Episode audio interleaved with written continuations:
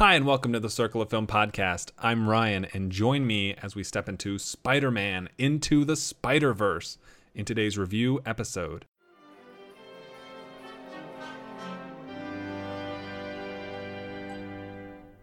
What's this? What's this? The simply sensational Standing ovational Royal Dalton Musical! What is this? This is where you wanna be. What is this?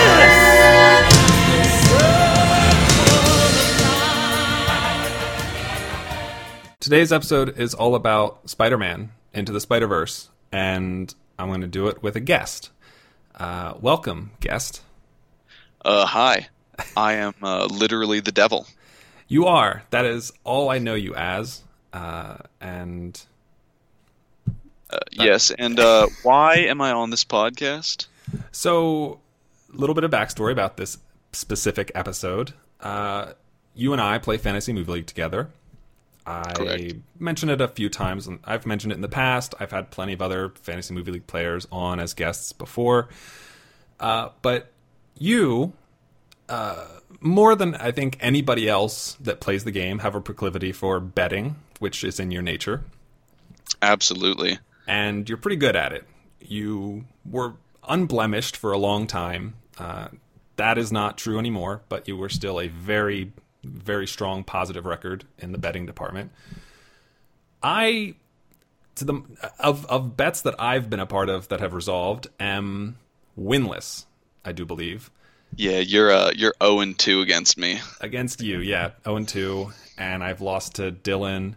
Uh, I think Oh, those what are was the that? three. What was that bet about? That was uh, Crazy Rich Asians week two. Oh, was that the one where you thought it would like increase or something? Yeah, Yeah, that was um that was a bold prediction for sure.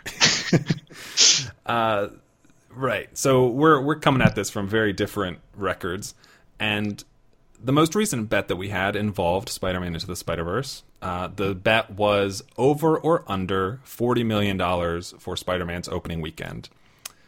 Uh, Spider-Man made thirty-five million three hundred sixty-three thousand three hundred and seventy-six dollars opening weekend. So it was under, which is what you bet, uh, and that means you won. And I Yeah. lost. Admittedly, um, your final estimate was probably closer to the final estimate than mine, since I had it coming in at thirty-one point five million after that Thursday, Mm-hmm. and you probably had it, uh, you know, I was Still, right around forty. Yeah, yeah, Yeah. yeah. So in the end, you were closer, but uh, the bet doesn't care, right? Right. That's irrelevant. anyway, so are we gonna get to this review? yeah. Let's do this. So so we're gonna talk about this amazing movie. It really Spider-Man Into the was. Spider Verse. Uh, uh, when I don't, I don't know how to where we're gonna start. What what? Tell me what you thought before you saw the movie. What your um, ex- expectations were. All right. So um, before the movie, uh, before I saw the movie, there was so much hype around it. Pretty much everywhere I turned. Um, I think the Rotten Tomato meter was like at ninety nine percent at that point, Mhm. and um, basically the trailers looked really awesome and really individual, which is uh by the same studio that made the Emoji Movie last year. So quite a turnaround. Mm-hmm. Um, yeah, I think um, I really enjoyed it. It was not my favorite animated movie of the year. okay. Uh, I put I like Ralph. I like the Grinch better. No. Um, um, I prefer Ralph Breaks the Internet just because that movie really stuck with me. But this, I mean, it was fun. It was lighthearted. It was something completely new in the animation department, and I, even though I bet on the under, I do wish this movie made a little bit more money than it ended up with. Yeah, me too. Uh, I'm right with you. I, you know, I heard all the hype surrounding it right before I had seen it. The super high Rotten Tomato score, um, people calling it, you know, best animated movie of the year. I think even before I saw it, it was starting to win best animated feature awards from critics and things like that. Uh, so I was super hyped for it, and un, un, you know, I hadn't, I didn't watch the trailer, so all I had were like stills to know like what the animation style was, and I was really into that because I was like, this is very different than anything I've seen in ever, maybe. Yeah. So all everything surrounding it was simultaneously like this perfect storm and just skyrocketing expectations. Skyrocketing them. Uh, was it your your favorite animated movie of the year? It ended up being, it, it currently is, yes. Until you see The Grinch, of course. I've, s- yeah, right. No, uh, yeah, it took over number one for me from uh, Incredibles 2 Uh, so I loved it. Uh, I saw it Friday night opening weekend in Dolby, uh, and yeah. Uh, so not your favorite animated movie of the year. No, but I think it was still an incredible movie. To be fair, um, Ralph Breaks the Internet 2 is my fifth highest animated movie of all time, so that's a high bar to clear. Yes. And it was in, it was still. I just love the originality of it.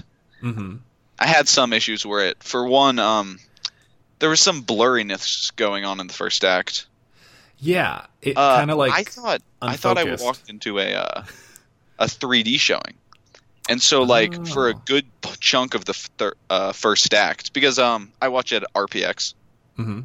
and so they do both 3D and not 3D, even though RPX is a scam, whatever. um, so yeah, I thought it was that kind of it distracted me from the story for a bit just because of the blurriness around the edges of the frame. I eventually realized that was just the way that this was. Mhm. But um it was interesting. Yeah, Um, it, it had that element of like live action when you like see focus shift from one part of the screen to another, and it it did bother me when I was noticing it because one of one of the things like you look at some of these some of Pixar's animated films, they don't have that, and you look in the background of like Coco or Inside Out or something. There's all this intricate stuff in the background happening, and a lot of the scenes in Spider-Man, you don't even get the chance to look at that stuff because it's kind of blurry, which is a choice. Yeah, it's to be fair, uh this movie I mean, it has like a 90 million dollar budget. I think that's like 60 million under Disney and Pixar standards. So True. True. I think the stop motion uh in some of the talking scenes well what looked like stop motion honestly Mhm. and the blurriness around the edge of the frame i think those were artistic decisions but also probably motivated a little bit by money I'd agree. I'd agree. uh, i'd say that um i don't know uh, should we talk about the plot Well, before we get at the plot, I wanted to ask you, how does this stack up to other Spider-Man movies for you? for me Yes. um Have you seen I- all of them? i i have Okay. i would say it's probably tied for first with um spider-man homecoming Oh, okay. Interesting. Very interesting. Uh, is Spider-Man 2 your third best Spider-Man movie? um yeah Okay, fair enough. Uh, so, uh, for me, Spider-Man Two was my favorite going into this movie, and Into the Spider-Verse is my favorite coming out of it. Wow. Yeah, I, I would agree with you. I think it is better than Spider-Man 2. Um, uh, almost as good as the Amazing Spider-Man 2. Uh, no, um, it felt. I mean, it felt truly different from all the other superhero movies today. It did. I think the stop motion, uh, not the stop motion, more of the art art style, and the way that it. Um, I don't know. I'm trying to think of words to say here. It's just it's crazy. It overwhelmed me. it it really felt like a comic book, and it had. I, I kept thinking of how they uh, depicted Kick-Ass a bit Uh-huh. when I was watching it because it's Huh. A little because like Kick-Ass supposed to take place in the real world uh, and so on, but it has so many over-the-top comedic uh, comic elements in it. And even and into the Spider Verse, you know, when they have the spider sense, the lines that come out of their head and things like that. Yeah, that's really interesting. I hadn't thought about that. I think um yeah, the comic book aesthetic is something that I have not seen for a long time. Mhm. And I would say Kick Ass. I mean, Kick Ass is a, pr- a pretty different movie than this. De- definitely, obviously. for sure, but um yeah, the comic book style, it really works. it really works. Yes. Yeah. So, uh, yeah, let's let's get into some of the plot elements. Um, so our main character is, for the first time in a Spider-Man movie, not white. uh, it is Miles Morales, who, uh, if I'm reading his ethnicity correctly, is half Latina, half black. All right, uh, and uh, he would uh, also for the first time in a Spider-Man movie, he's the main character, and at the very beginning of the movie, there's a Spider-Man, and it's not him. Yeah. The Uh, trailers really misled me on that. Okay, Uh well, you said you never watched the trailers, right? right. So I Well, I yeah, knew my idea was there's a multiverse and there's all these Spider-Man. Mm-hmm. I had no idea like how that got to that point or whether or not he was Spider-Man at the beginning and so on and so forth. I feel like the trailers um well, they gave a, probably a little too much away in the name of marketing. Mhm. Like with uh they gave away like Spider Noir, uh Spider Pig, etc. Yeah. Um, but I think basically pretty much the, one of the first lines of the second trailer is like, uh, "Hi, my name's Miles Morales, and I'm the only Spider-Man in my universe, but there are others." okay. And so when I saw the guy in the trailer, the slob Peter Parker, um, with blonde hair, I was like, "Wait, who this?" yeah, I think um, this the the very beginning of the movie, I felt like it almost felt a little rushed to get to the action. But um, I don't know. It's just the fact that uh, he went out with his uncle and then found it right away. But I think that's probably just to keep up the brisk pace of the movie. Mhm. So I, I don't know if I'd count that a point against it. It did feel a little bit quick to get to that point where you know all the other Spider-Man enter the universe. I agree a little bit. Uh, the entire expedition he goes on with his uh, uncle mm, um, Aaron is there, there, there was something off about like so many parts of that, and some of them came up later and kind of explained away why things were they how they were, but I- there's just it was so it was a little off for me, Mhm. and I think the the speed of it was part of that too. I think I'd agree. I think with the uncle, I think that is one of my main issues. He kind of felt like a useless character at the beginning until we get to the twist, of course. Sure, because he comes he comes off as like this is the member of the family that nobody likes and nobody approves of, but the kid loves him because he's cool or whatever, and mm-hmm. we're not sure what is cool about him other than he like doesn't play by the rules always. and, uh, Yeah, well, we know that he dies, Yeah. and also he's evil, right? which may be why we don't know all of his hobbies, right? Sure, sure. But yeah, so relatively quickly, Peter is bitten by a spider, or not Peter, Miles is bitten by a spider. Same difference, right? Yeah. uh, uh, I, I don't remember the spider bite sequence in the Amazing Spider-Man, but I do remember the one from the Tobey Maguire version, and that spider looks like crap next to this spider with the like neon tips of its legs and like all that looked amazing. Yeah, I think um, I also loved how the spider played with pretty much everyone's expectation. We know he's going to get bitten. Yeah. We we know he's going to get bitten. but in the scene, he like crawls up to his hand and then he slaps it to the ground, and everybody in the audience is like, "Wait, what?" Right. It was good. it's all the build up to it. Mhm. And yeah, this spider, I don't know, the spider might be the best actor in the movie. Just because it, I agree, it looks very awesome. Mm-hmm. Uh, cut to the real Spider-Man uh, engaged in combat uh, with this like steroided out Green Goblin. Yeah, that was That was Why did- odd. that was odd. It never came up again in the movie, No. and it was a, just a gigantic lizard. I think it was in the trailer. I Oh, don't yeah? know. I watched the trailers before this review to refresh, and there's there's a lot of content okay. from the movie in the trailer, and he was I think, yeah, I think he was one of the main points in the trailer. Hmm. So I I'm just I don't really get why we didn't get to see more of him, or why he was. I mean, I know why he was in the movie, but when you introduce a villain that's a gigantic Green Goblin, you probably have to explain that a bit, right? You would think. Uh, I mean, like the simplest explanation is, well, he came from Fisk's like laboratory, Oh, which is where the spider came from. Because they're so when they when he goes with Uncle Aaron, uh, he's down in this sewer, weird. I don't even know what like it's not really part of the sewer necessarily. It's like just a- mhm. I don't know underground thing passageway, uh, and it connects ultimately to I think Fisk Laboratories is what it's called, but the laboratories that uh, Kingpin oversees. yeah, yeah, the gigantic like like hadron collider thing that goes into dimensions. Right.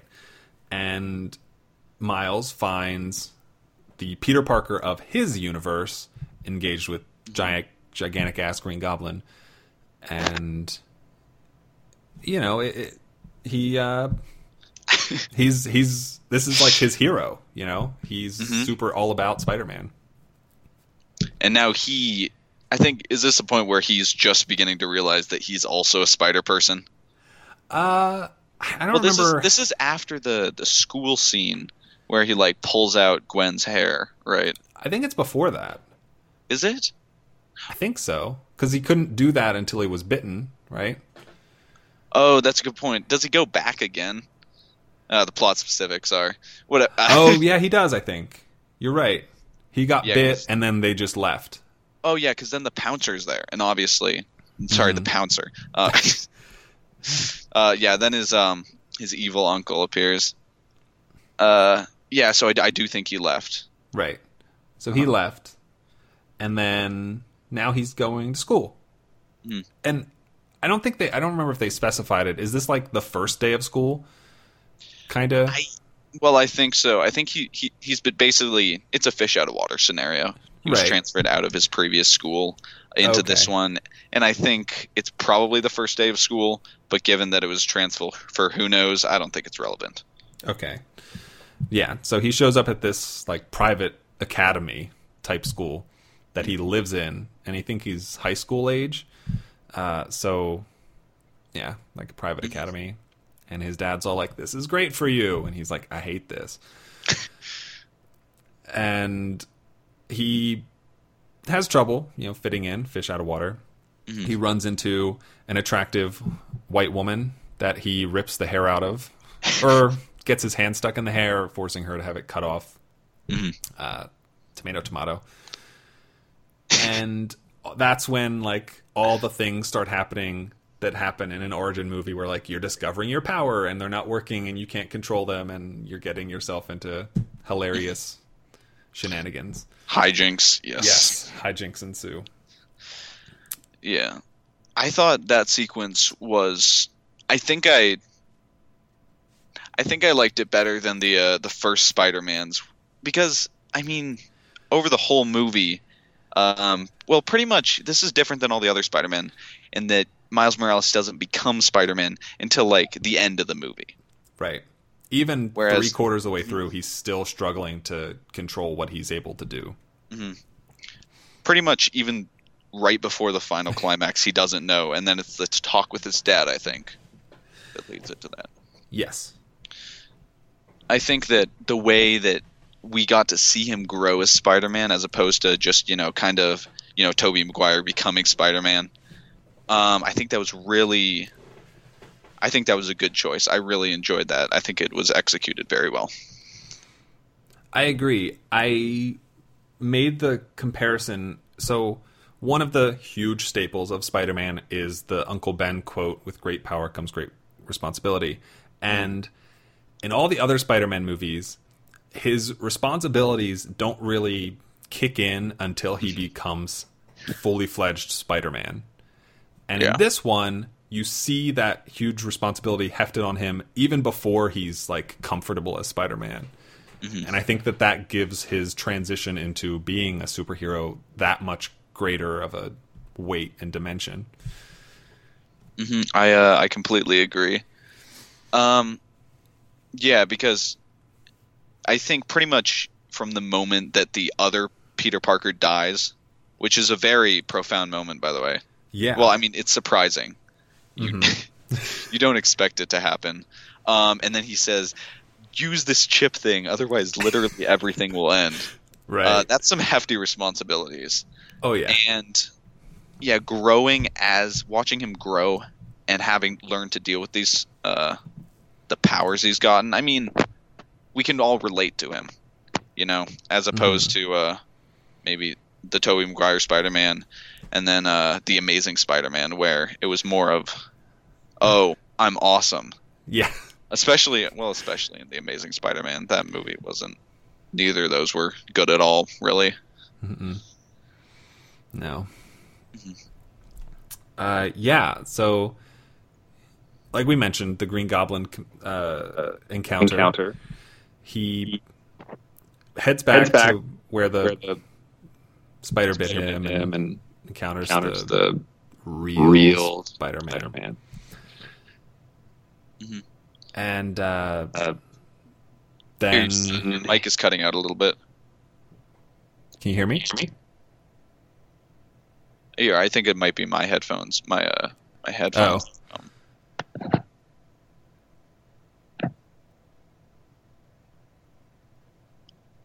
How's that?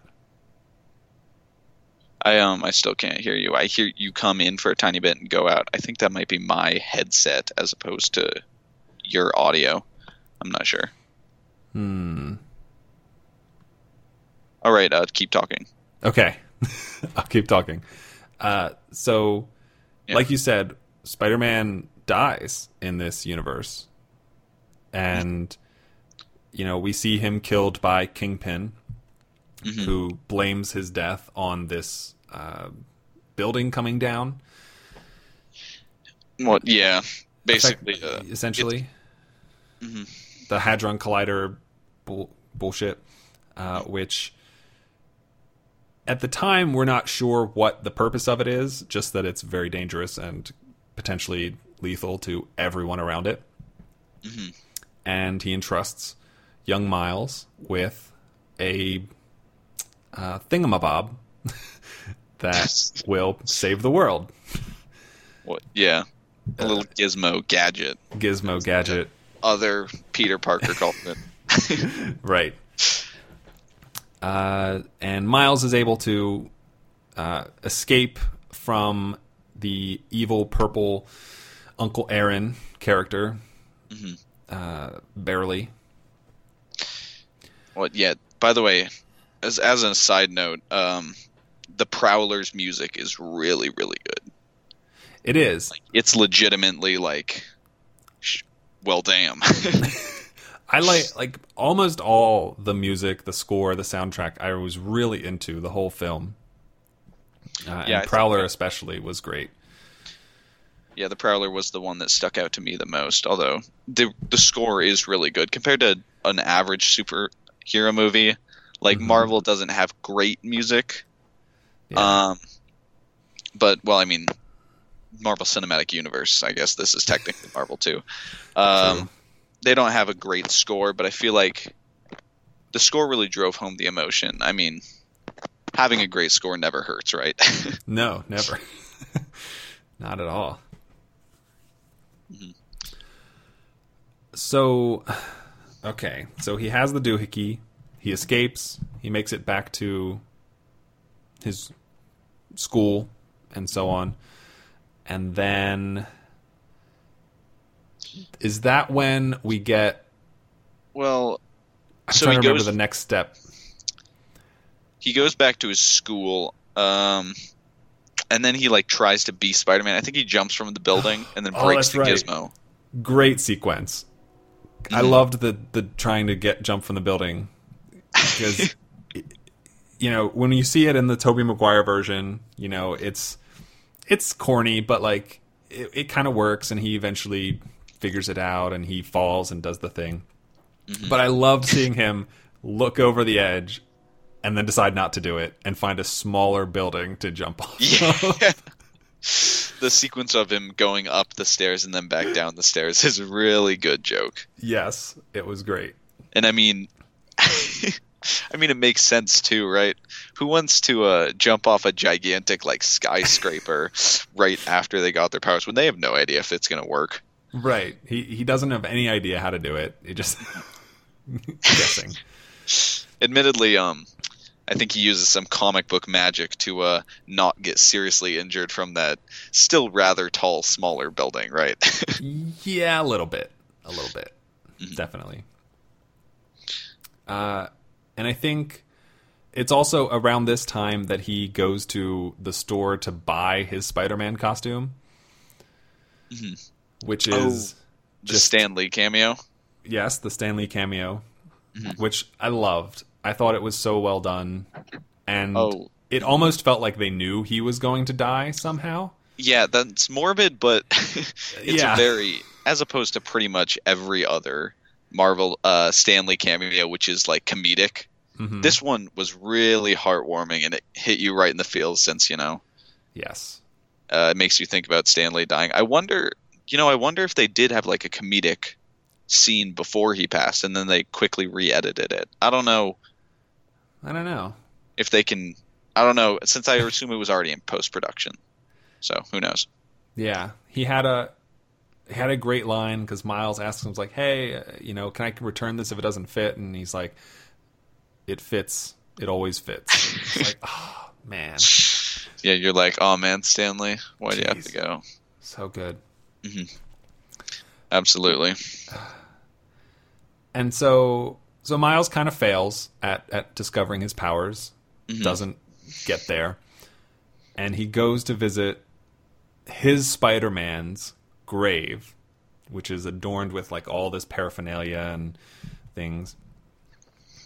And that's when alternate universe Jake Johnson Spider Man shows up.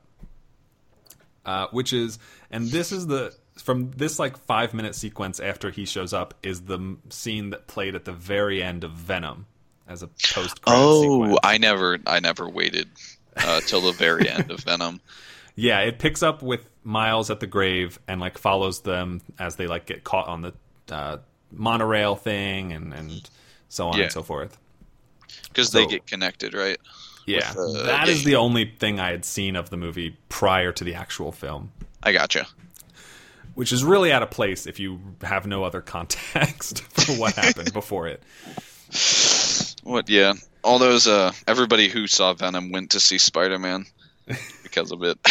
Yes, sort of. well, half of them, a little less than half. Whatever. But yeah, so it's this, you know, like Jake Johnson Spider Man gets like knocked unconscious, and some like night watchmen, police officers try to grab Miles and this guy who they think is dead, which is hilarious. and the escape, i you know, Miles is the only one conscious, and he doesn't have any control over anything, and he's using like the Jake Johnson Spider Man's like web shooters to try and do anything, and mm-hmm. comedic errors. Yeah, pretty much. This is great. Just a great, and I mean, the scene would not work in live action. The scene would mm-hmm. only work in this comic book style that they've Right. set for Spider-Man, and I mean all of the movements and the way that the uh, the way that the you know they weave in and out and how he's unconscious. it all lends itself very well to the comic book style, yes. and I think the comic book style really adds to it. Is what I'm trying to get to. Yeah, and you know, like you can think of, I think it's the one of the Tobey Maguire Spider-Man movies where he literally does the same thing, but intentionally, where he's like sliding on the street with the webs attached to the train, like dodging cars, Yeah. and it's not comedic in that version. It's action packed. I think it's the second one. He's like fighting Doc Ock on the train. Yeah, yeah, yeah. And then uh, he does like the, I don't know, the Jesus T pose. Yeah, right. Uh, and like this is almost the same scene, but change one or two elements, and all of a sudden it's hilarious. And they end up like caught and like uh, laid out, you know, on the middle of this crosswalk as a bunch of New Yorkers step over them and not around them. Yeah. Uh, well, as New Yorkers always do, right? naturally. um. So, I think does the origin of Jake Johnson's Spider-Man happen right before then, or either at then or I- before it or after? Like the thing where it's like I'm Spider-Man. Yeah, yeah. Um, Uh, you know that- this story, but well, I think the was the Jake Johnson Spider-Man the one at the very beginning, no. or was that the uh, the old one, the same dude except you know less fat, uh, etc. What- it the the one in Miles's universe at Mm-hmm. the beginning is voiced by Chris Pine, and then he dies. Uh, He does he does get a thing like you know this story. Yeah, yeah.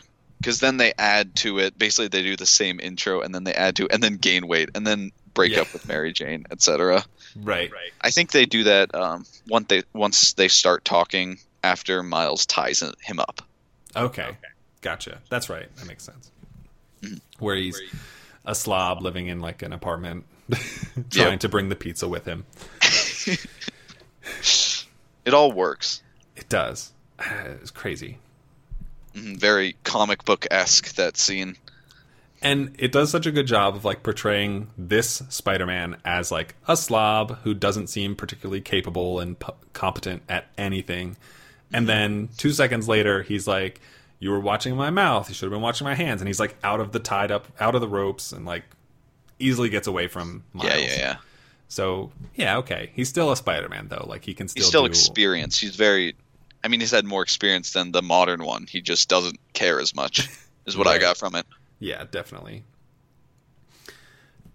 And that's like it's it's one thing cuz so much of the movie hinges around like seven six different Spider-Man characters engaged together and interacting together. And what I'm I love that we actually do get this this is how I got sucked into your universe for mm-hmm. all of them because it does show like hey we actually got pulled out of some like actual real shit going on somewhere else. And mm-hmm. so this isn't just we're here to help you. This is no we got to get back. And it Yeah, made yeah, that yeah. that much more urgent. Well, except for Jake Johnson, Spider Man. Kinda, uh, yeah. He wasn't doing much. right. He was But yeah, I, I get you. right. So yeah so he runs away and miles follows him and as he follows him like suddenly his powers sort of start to work he's walking up the side of a building he's acting like a little kid to convince spider-man to help him Yeah. he does like the uh the cry face yeah or whatever. I don't know. Oh yeah, pout. he- the pout. He's like, "Oh, I'm doing this to make you feel bad, so you help me." Is it working? yes. So now we've got a duo. We got a team. Great. And he reveals to the Jake Johnson Spider Man that he broke the thing. And now it's not and now and Jake Johnson's like, all right, well, we got to get a new one because this is the only way I can get home. Mm-hmm. And I love how it's not like tell me what's going on. He just knows because he is the Spider-Man. But it's like, yeah, the world's in danger. I've seen it before. this yeah, etc. I think his whole rhetoric throughout the uh, entire movie is really great. Mm-hmm. Especially in the uh, the scene leading up to Doc Ock, which will yeah. Yes. Mm-hmm. Um. Yeah, yeah. So they go. They're headed to the laboratory to like get the. It's like a flash drive, but not really. Thing. Yeah, it's just it's a gizmo, it's a gadget. It's the uh you know, it's the Deus Ex Ex Machina. Yes. And they're camped out like on the hill up in the trees above the lab. And Jake Johnson Spider Man's like, all right, there's like six, four steps. And he's like outlining each thing they got to do. and none of them include Miles Morales Nope. at all. And he's like, "What's my thing?" He's like, "All right, step five, you stay here." like, it's just like I'm gonna do this. I don't need your help. Whatever. Which uh, really, I mean, it fits with his character at this point. It does, and you know, I don't. We haven't even seen evidence that Miles would be any help to him yet. Like, if he can't do anything, I don't know what the point would be. He can walk up walls, which uh, is not helpful. No.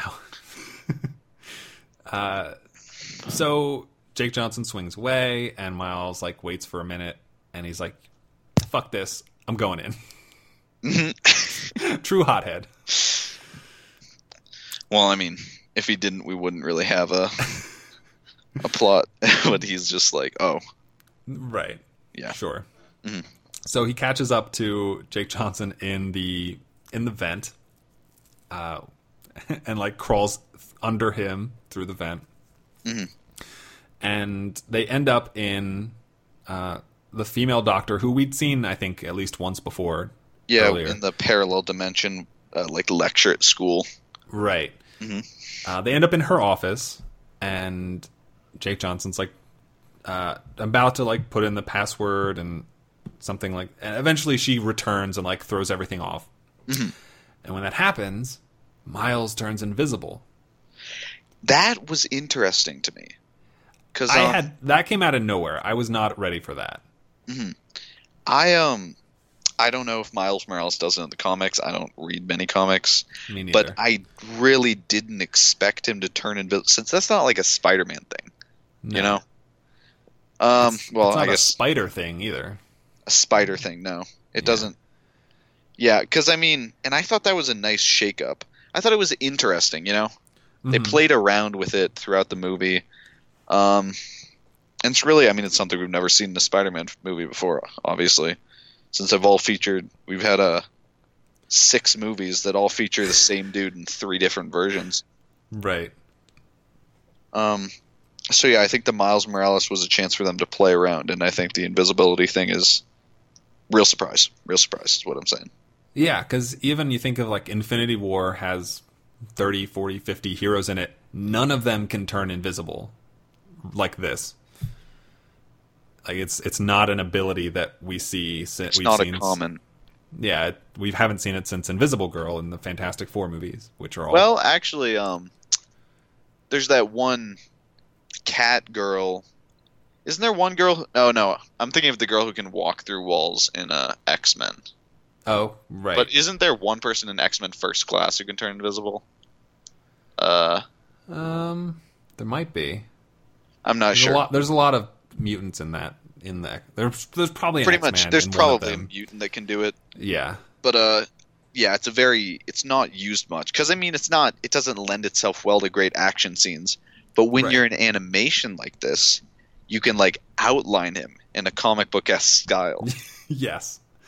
so that really works um and it's just unexpected Yeah, I I liked that, which leads to you know Miles is sitting at the computer. Actual Spider-Man is being you know uh, dominatrixed by Doc Ock, basically. pretty much uh, we and don't know she's doc ock yet We, yeah, which I wasn't. I didn't expect. I was not expecting so many you know recognizable villains to appear in this movie. me neither But uh, in hindsight, I guess it kind of makes sense. If there's going to be six Spider-Man variations, there should be some, at least more than one villain for them to fight. yeah uh, well i mean that's a slippery slope It is Uh, I mean, the Amazing Spider-Man two had a lot of villains, but they only had one Spider-Man. That's why it never worked out. right. They cracked it. uh, so, yeah. So I, I, I liked everything about this with the reveal of her as Doc Ock, uh, voiced amazingly by Kathryn Hahn, and you know Miles trying to get, get into the computer, failing, deciding to take the whole computer with him was great. yeah, it's uh the ingenuity that you don't see much. Yeah. Uh, and you know, even like Jake Johnson, like we don't need the monitor, and just like tossing that aside. It was great. Yeah, I think um, going back to Doc Ock reveal, Mhm. uh, there's actually, I mean, that's not the only villain reveal in the movie. We'll get to the um, Prowler, but I think it's a lot of twist villains done right. I think, as opposed to like many Disney movies nowadays. Right. I agree. Mm-hmm. Yeah. All right, because it, it wasn't so much that like all the villains in this it didn't feel like "Ugh, another one. It never felt like that. Like oh of course Mm-hmm. this person's a villain and this one's a villain and that and this guy and that guy. It was just no it just it the, whether it was the writing or, or what, what- whatever it was it just kind of made sense. Of course these guys are all working together so they're all bad. Yeah, and I think that that even extends to the Spider-Man, not just the villain. I mean, Mhm. I wanted to see mo- even more Spider-Man than we ended up getting, right? yeah Because every time I'm just interested to see what they'll do. mhm, definitely So that goes with both the uh, the villains and the because I mean Doc Ock had that weird gelatin arms instead of the classic mechanical arms we see nowadays. Right. Which kind of had a an undefinable length Yeah, where it's like, oh, they all fit in this contained room and then she's outside swinging through the trees and her arms are almost as long as like the webs they're shooting. It seemed. Mm. But, you know, it's it's an animated movie in a comic it's, comic it's a book comic world. book. Comics, uh, I'm sure, do that, things like that all the time. Definitely. Mm-hmm. Uh, yeah. So we we have the escape sequence, which was predicated before they entered with Jake Johnson claiming he he was like, and on my way out, I'm going to grab a bagel, which pays off when he mm-hmm. does grab a bagel. And I loved the moment when they enter the like mess hall area. Hmm. I think I think I know what you're gonna say. Continue. and he just is like, "All right, act casual, act casual," and like the camera pulls back, and it's these two guys dressed as Spider-Man mm-hmm. walking through like a huge cafeteria with like forty to fifty lab coats, who all stand up and all pull out a gun somehow. Which, why? Why are they all carrying these like huge laser weapon things on them? That's a good question. Uh, don't question it. okay, fair enough. Uh, so, Jake Johnson Spider Man trades Miles Morales his bagel for the computer. Bigger, stronger, fair. They run, and I love this little detail. Miles chucks the bagel back, backward, oh. and it bonks off of somebody's head, and mm-hmm. the word bagel appears above them, which I loved. I I didn't even notice that. It was so tiny, but I love that. Yeah, that sounds. I mean, I'm sure there are things.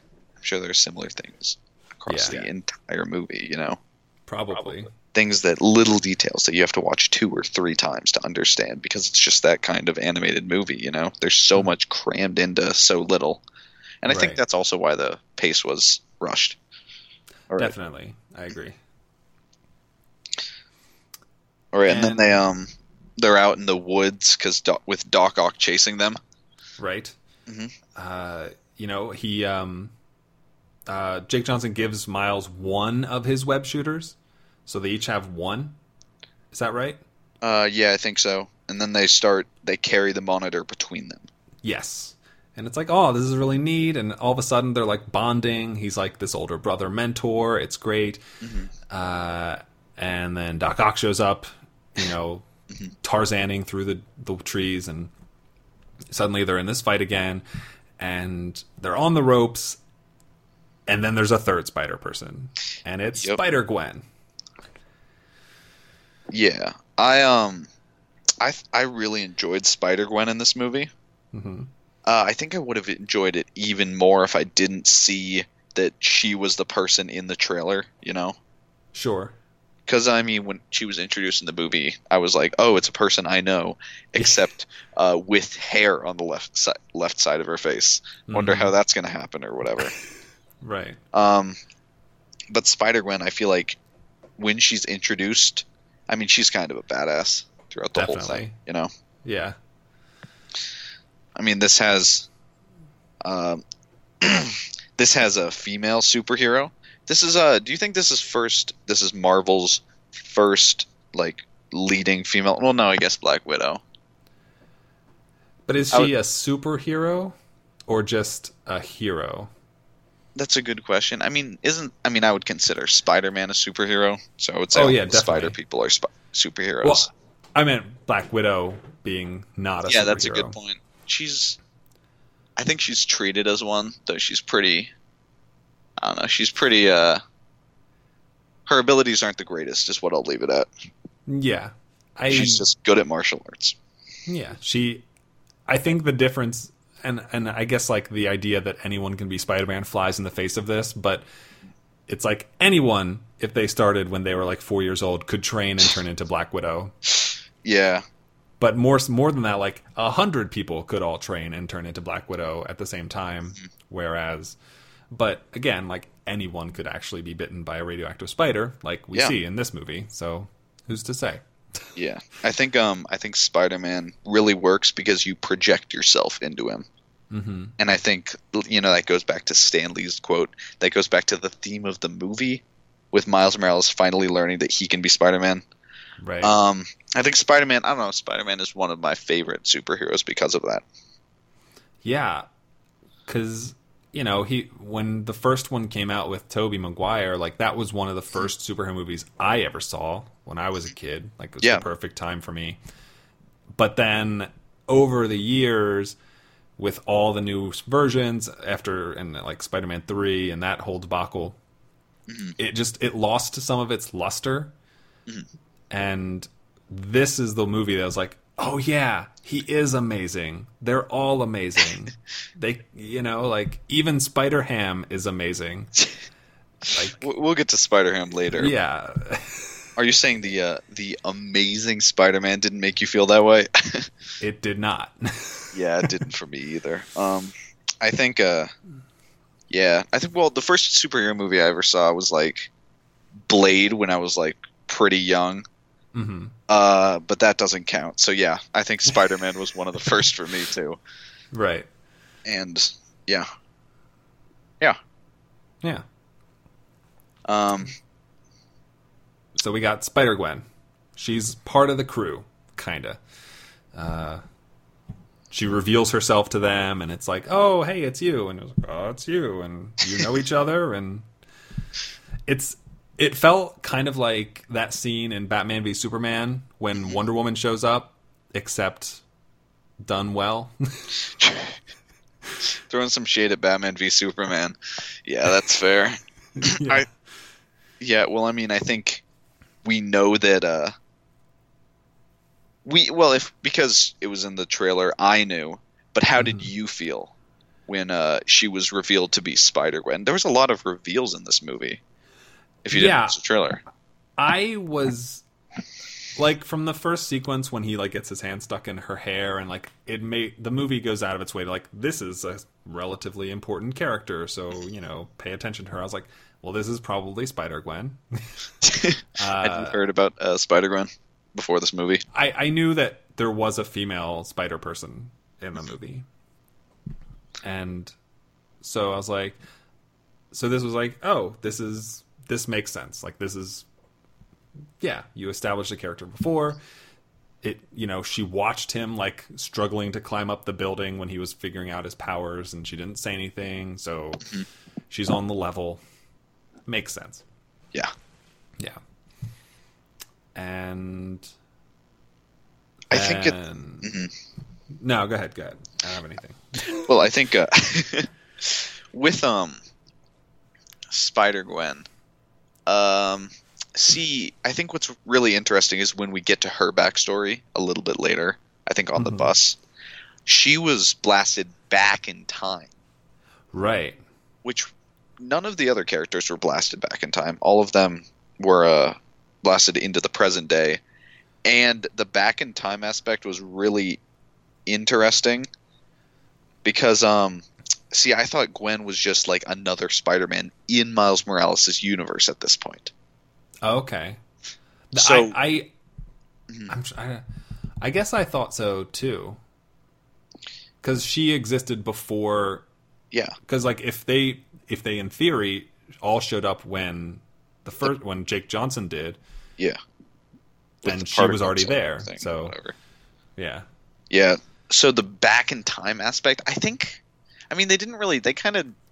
That was probably mostly to serve a plot point, but I, I think it works. I think it's a good enough explanation. sure. It's Um, an unstable like particle reactor. yeah, yeah, yeah. You can't expect it. Time is uh, finicky in comic books anyway. right. Um, so yeah, and I, I, she didn't she say her uh, her best friend was the one who died? Yes, she lost her best friend, Mhm. which I, I- don't think she names who that is. Yeah. Well, that was what I was going to bring up. We don't really know who that is at all. Because it kind of feels like it was, it could have been like her Miles or something.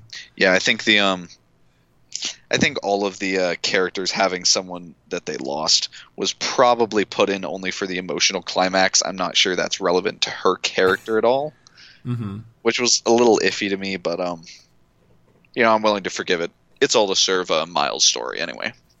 Right. That's the end game. All right, what happens after the uh, their bus ride? Which I I love that they take the bus.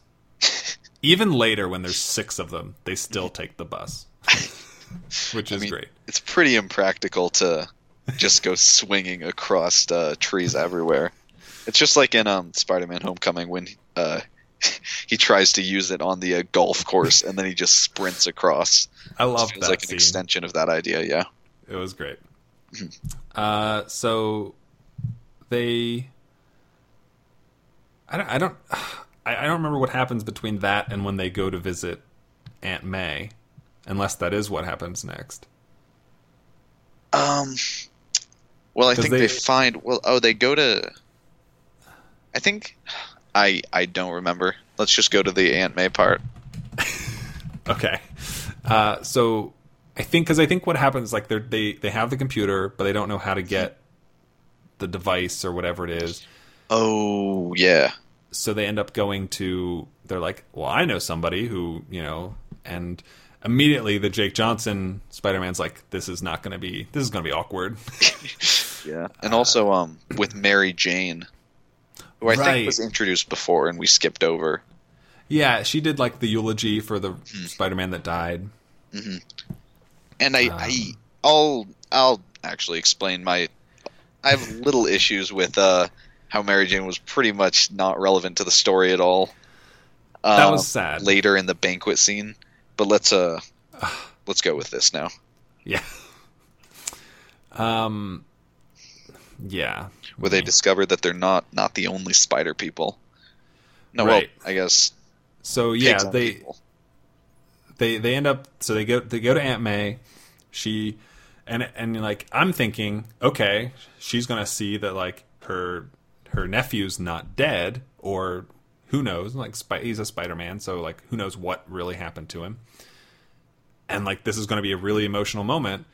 And then Aunt May sh- just comes outside and she's like, "Oh yeah, hey guys, what?" took you long enough. It's like what? Yeah, what took you so long? And they go into the Bat Cave, Spider Cave, in her back shed. yeah, that was um that was interesting. I'm Yeah, I'm not sure why uh Aunt May has a bat cave, but uh I'll accept it for the story. Why sure. not? And also the ex machina that allows them to repair the chip miraculously. Hmm. I, I liked this version of Aunt May because we've seen the old decrepit Aunt May, we've seen the new hotness Aunt May, and this is like somewhere in the middle. She's still kind of a badass. She's young enough to like take care of herself, but has the gray hair and the wrinkles. I like this version. I I agree. I think um I mean this one was probably way more of a badass than any of the other Oh, three sure. Aunt, Aunt Mays. Um combined. yeah, pretty much. Yeah. Um, because I mean, she has a bat cave under her shed, which I mean, in all of the other ones, Aunt May never gets involved with uh Peter's Spider-Maning. Well, Yeah, she doesn't. It's not. Yeah, like she doesn't even necessarily approve of it. Oh, that- well, I mean that might change with uh, Far From Home now that Aunt May True. knows.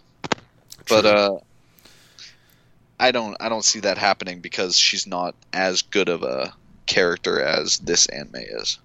Right. So the Batcave is where uh, the big three other Spider-Men, Spider Pe- Spider beings are introduced. Right. We double our number of spider things.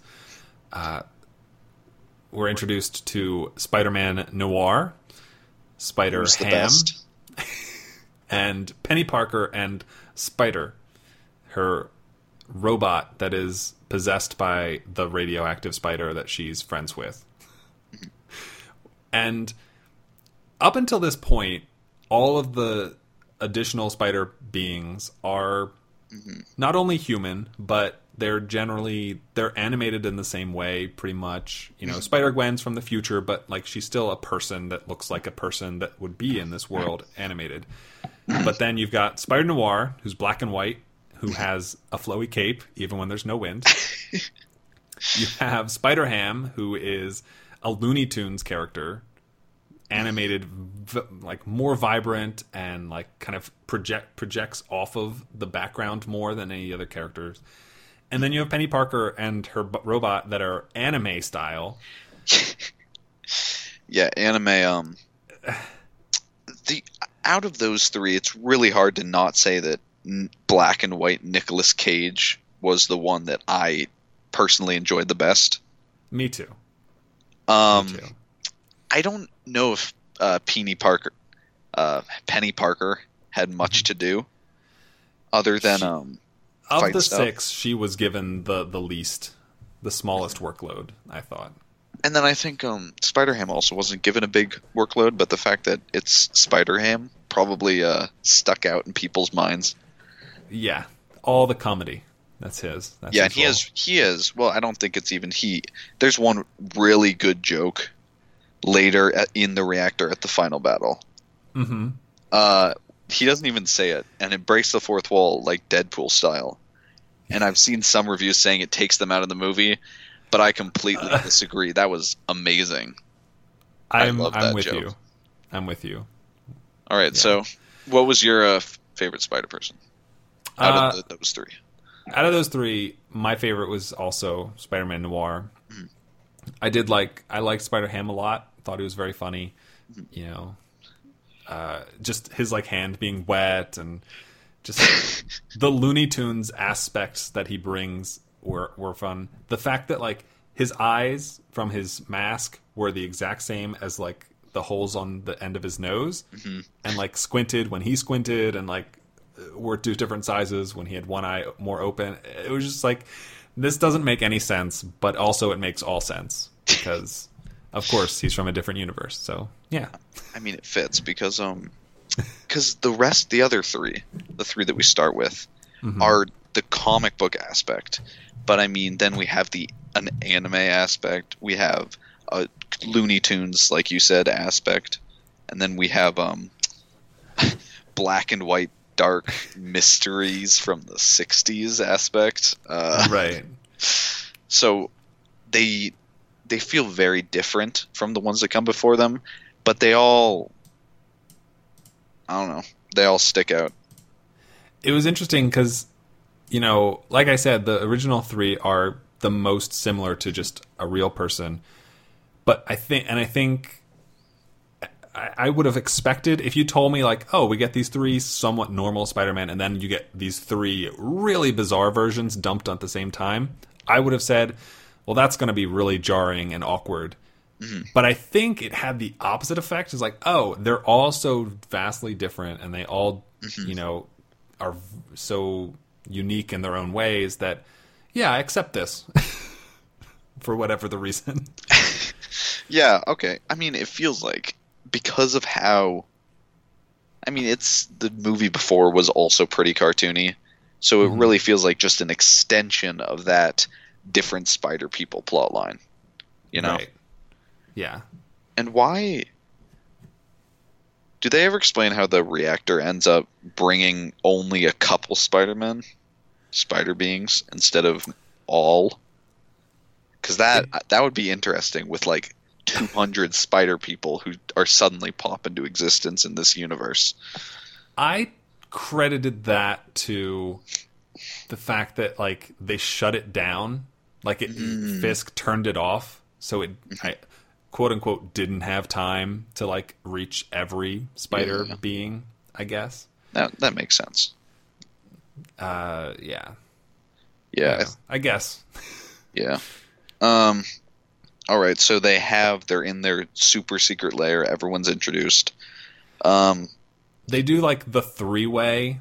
This is how I became a spider thing. yeah, yeah, yeah, yeah. And Which- that's um, Was great. yeah. Yeah. just the fact that that's repeated so many times and then for a at the end when miles morales repeats it that's like for emotion you know Yes. you're like all right this is one last time and you're like yeah it is you go miles I know, definitely. Mm-hmm. It, it's crazy. Like this movie takes the like punchline of a joke, like another Spider-Man origin movie, and turns it into yeah, another Spider-Man origin movie. in fact seven spider-man origin. Right, seven Spider-Man origin, yeah movies. Hmm. or eight? eight Question mark? Question mark? ooh uh, so yeah, we we get introduced to all these new people, and I loved the the moment where like three on one side, three on the other, and like all the lines pop up above their heads as they realize they're like each other. It just Yeah, like, yeah. warmed I- my heart. I, I think that's I, I attributed that to spider sense Yeah, that they all have because they're all spider-man right. but then i mean miles is the only one that can turn invisible so maybe the spider powers are different Well, because like you think the the anime version, it's not even really a Spider Man. no it's just a robot Well, that she does was things. bitten by a spider, and then like the spider controls the robot. I think. Is that how it uh, works? I'm looking it up. I think the spider does control the robot. uh, a Japanese American middle school student who was adopted by Aunt May and Uncle Ben. She pilots a psycho- psychically powered mech suit, which is partially controlled by a radioactive spider that also shares a psychic link with her. Okay, Sure. so yeah, sure. This is Yeah. sure, sure, Sure. I'll accept it. I'll buy. Uh, and then this is when we get the the reveal of the Spider-Man from the other universe are deteriorating, mm-hmm. Mm-hmm. and like it, it's kind of like a, a dog whistle sound happens, and all five of them like fall to the ground and like are shaking, and the animation mm-hmm. style like has them chopped up to pieces, kind of, and yeah, staticky, which I liked. yeah. I think was- um, pretty much all of the visual flair in this movie, you know, it's it all works because it's all it's all very cartoonish. Yes, and I think that works for the visual comedy as well. definitely. So I mean, it gives you the plot that everybody's deteriorating while also being pretty funny. Yes. yes. And Miles is just staying there like, what? Because it doesn't affect him because he's native. yeah, exactly. He's native to this uh this verse, this universe, Spider Verse. yeah.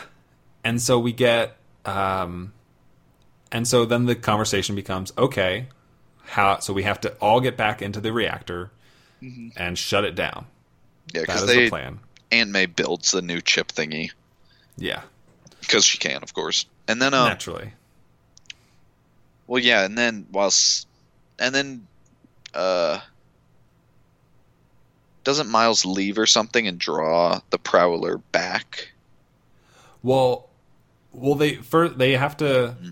because Jake Johnson Spider Man's like, I'll do the thing, I'll sacrifice myself so you can all go home, mm-hmm. and Miles is like, Why? I can do it and I mm-hmm. won't die. Like it doesn't make any sense. And then there's that great sequence, which is where all of the Spider-Man are like around him in a circle, like trying mm-hmm. to convince him, like, "You're not strong enough. Show me you're strong enough." And he can't defend himself. He can't stand back up. You he can't turn invisible on command. Right. He's like, this guy turns invisible. Do it, do it. And he's like, "Mm," and doesn't happen. yeah. Great. And yeah, so they kind of decide, all right, look, like, appreciate you like helping us out, but I don't think you're ready for this. Which is sad. Yeah, it's definitely. I think um I don't know. I think well that was one of the emotional beats of the movie, you know. Yeah. We've got anime spider when when Pig Spider-Man doesn't accept you as one of your own, it's pretty sad. Ah, heartbreaking. um, yeah. So then after that, he goes back to Uncle Aaron's apartment, oh, yeah, yeah, yeah. and he's like writing that letter for him, Mm-hmm. and that's when the Prowler shows up. And he thinks that he's hunting him, but actually, He is him. exactly. Which Uh, um it's exactly the type of absurd coincidence that always happens in comic books.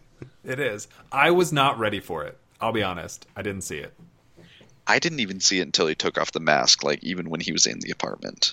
Yeah, which is crazy. Like I think back when when he we first see Uncle Aaron and he takes him down into the subway. I was like, holy shit! Uncle Aaron just scaled that like ten foot fence in no- like nothing. Like that's crazy. Oh wow, I didn't even think about that. And like I filed that away. I was like, that was really odd. I want to talk about that after the movie's over with my friend. Mm-hmm. And then this happened. I was like, okay, I understand. Okay, one plus one is two. Yeah. that And- I didn't even think about that. That's really smart detail. Yeah, I. It's interesting because then you because you get the whole like he's out of town for like the weekend because his dad calls Uncle Aaron looking for Miles and Mm-hmm. and I was like, oh, that sucks. Like Uncle Aaron, where'd you go? And oh, Yeah, surprise. he's out of town. Yeah, He doesn't have a, a Spider-Man to kill or anything. no. But no, the, And yeah, continue.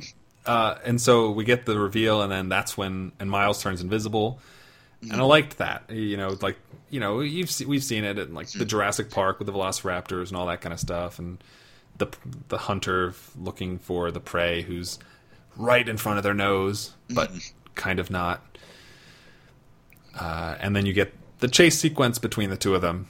Which, Which once again, we get to listen to that amazing Prowler music. Yes, definitely.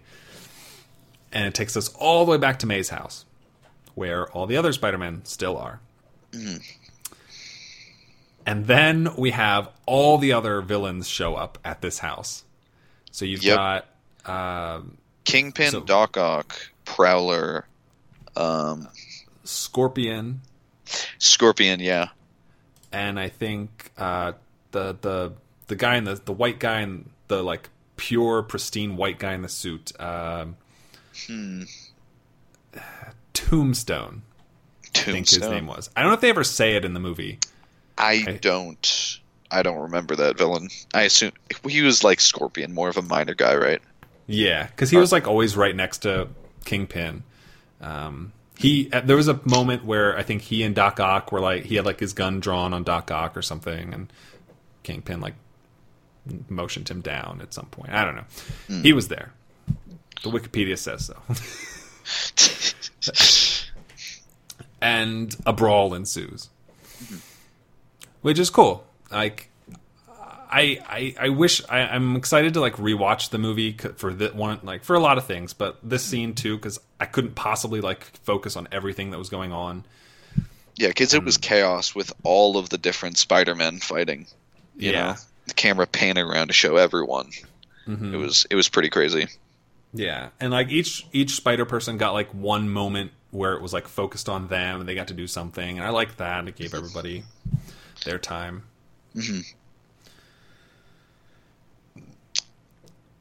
And then we're up on the roof with Oh yes, with yes. the Prowler. He's got uh, Miles cornered. Miles is so they they were like playing keep away with the the devi- the doohickey.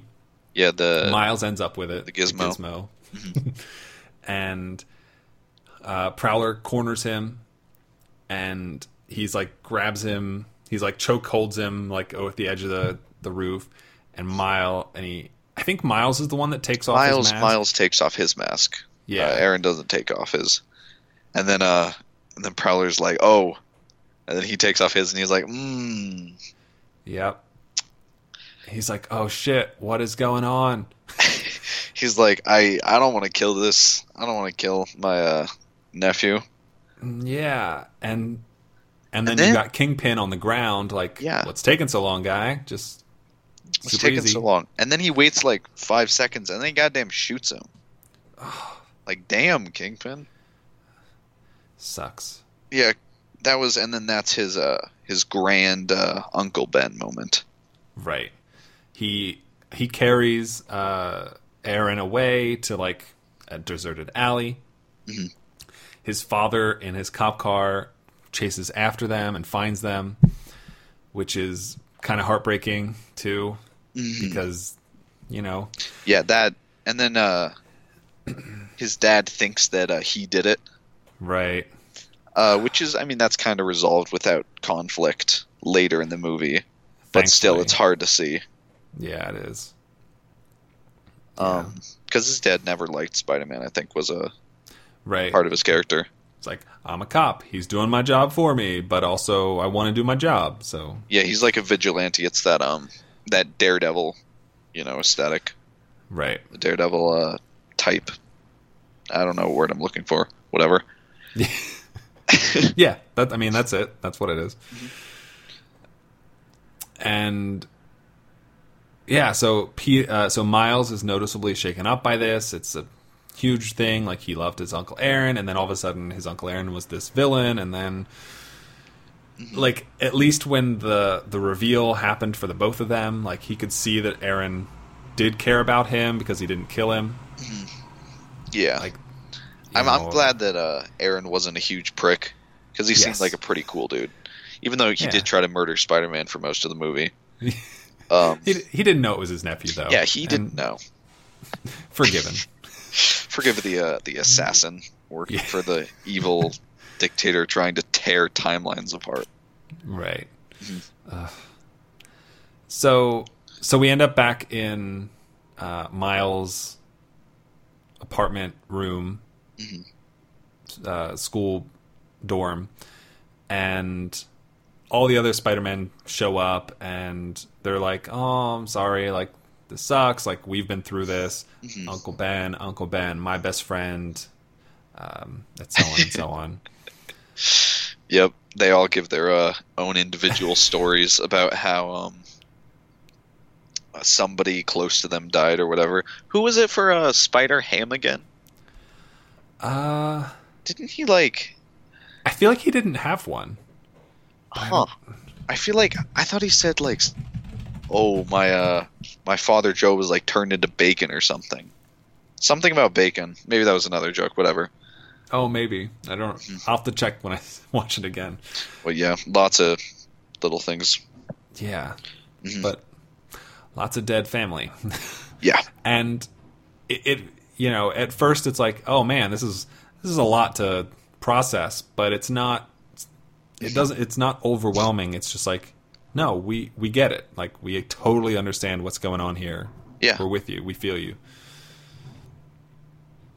And it's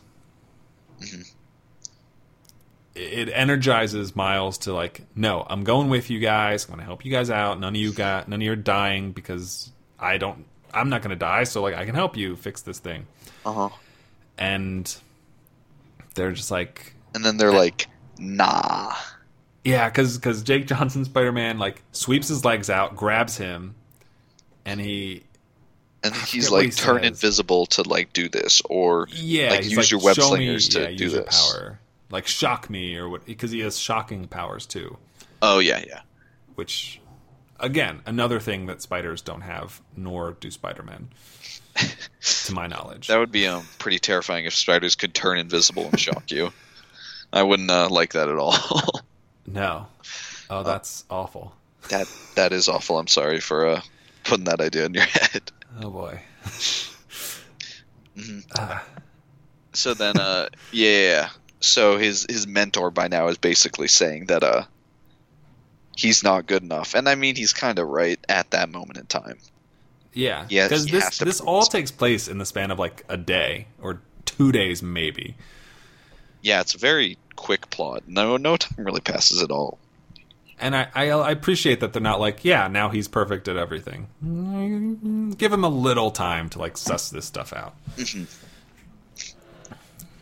Admittedly, um, Yeah, I mean, I, he kind of does become perfect as at everything for the final, Yeah. which is we we show his growth, but that's a pretty huge du- jump from uh the part that happens then where he's tied up, right? Mm-hmm. They tie him up and even like gag him with web. Yeah, And uh, and then uh, his dad comes up to the door. Right. And I like this emotionally speaking as a scene. I did feel it was a little strange that like the dad would continue to just keep talking. Yeah, yeah, yeah. I agree, especially after he literally just delivered the news that his uncle died. Yeah, I don't Feels- know that he would like just offer that up through the door to Yeah. what he thinks is his His son, who he knows loves his uncle. yeah. But uh, I don't know, you know, like we're already probably an hour and a half into the movie at this point, so Yeah, yeah, yeah. time is of the essence. Mhm. Uh, so yeah, he you know he's like, hey, your uncle Aaron died. You know, it's it sucks, it's bad. Just want to let you know, like, care about you. You're the best. I love you. Yeah.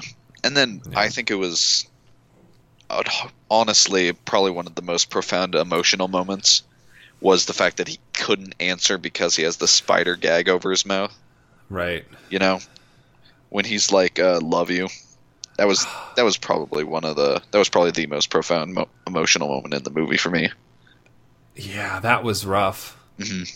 Because you know the the earlier hilarious, I'm sure it was in the trailer scene of him like going to school and his dad's like, "Tell me you love me" over the bullhorn from his police car, Yeah, that that was that was a good one. and then to like ah, to mine that exact thing for dramatic effect. Yeah. So good. and I think the fact that this um this movie can have very emotional moments like that, even when being, if we're honest, a very silly movie. Mhm. You know, comic book. It has a character named Spider Ham who's a pig. uh, for crying out loud, right? I think that's really a testament to the storytelling. it how is. they can weave emotion into this grand, huge, overwhelming plot. You know, Yeah. Uh, yeah, I, I think it's it's so well written. You know, you know, small quibbles about you know the length of Doc Ock's arms, or you know, Well, I the mean- dad's talking for like five minutes through a door to a son that won't answer him. Like uh, small quibbles, because the emotional heart of the movie is so well constructed. I, I like I said, I do really enjoy this movie. Um, yeah, I think uh, it's not. Well, one of the problems uh, with it not being as good as Spider-Man: Homecoming or Ralph Two is I don't think it it didn't connect with me on that exact same way. But um, I appreciate. I want to see more movies like this. You know, I want to Yes. see more movies that are visually told this way. I want to see more creative projects. Um, I hope Sony doesn't go back to making uh, the Emoji Movie too. Um, Well, I mean, I think you know, less than forty million dollar opening weekend box office aside, it's going to do very, very well for them financially over the Christmas period. I would think. well, I mean, to be, f- uh, we'll not get into to, uh, box office fantasy movie league politics, but but it it'll do fine. It'll it'll, make do, its money. It will do fine. Yes, I Yes. agree with that. So I I hope and like I think beyond the financial aspect, like this seems to be not only a shoe shoe in to get nominated for best animated film this year, but one of the two films that should win. It's I- either this or Incredibles two. It looks like. Yeah, I'm disappointed on- that uh, Ralph probably doesn't have a shot, but I do think that should be more in the conversation. I'm surprised it isn't. well, I think it's a shoe in to get nominated because Definitely. there's literally five movies Yeah. that uh, will get nominated every awards, hmm um, which is those three Isle of Dogs and then that Japanese one. Mirai. Yeah. Alright, yeah. So, yeah, I really hope that its financial, critical Mm-hmm. award success does pave the way for more movies in this universe or with other characters told this way. and in their own unique ways Yeah. because there's clearly a market for it. There's, yeah, I completely agree. All right, let's um let's get back to talking about this finale as Spider-Man finally breaks out of his chains after becoming like super Spider-Man empowered by his dad's words. Yes, he is completely uplifted. He breaks out of the spider webs, uh, goes back to May's house, and she's like, oh, and he like goes back down into the spider cave and grabs one of the spider suits and spray paints it black. Yes. And and that was I think it looks fantastic. The spider does. suit that he ended up creating, it looks awesome. so good. Very. so good and it, it just it adds that extra little like yes this is spider-man but he's not like the rest of them Yeah. and it does it you know He doesn't so wear the uh, the blue and red. He Mhm. prefers uh red and black right. Because he's uh, probably an edgy teenager, but exactly. And so he he tests out his powers and and makes his way over to um the rest of them at Fisk's laboratory where he is finally going to turn the the particle accelerator thing back on. And this is I think I don't know if I don't know if it's this moment that we finally figure out why he's doing this uh-huh. uh, but we get the Kingpin flashback of Oh, Uh, yeah, yeah, yeah. Vanessa.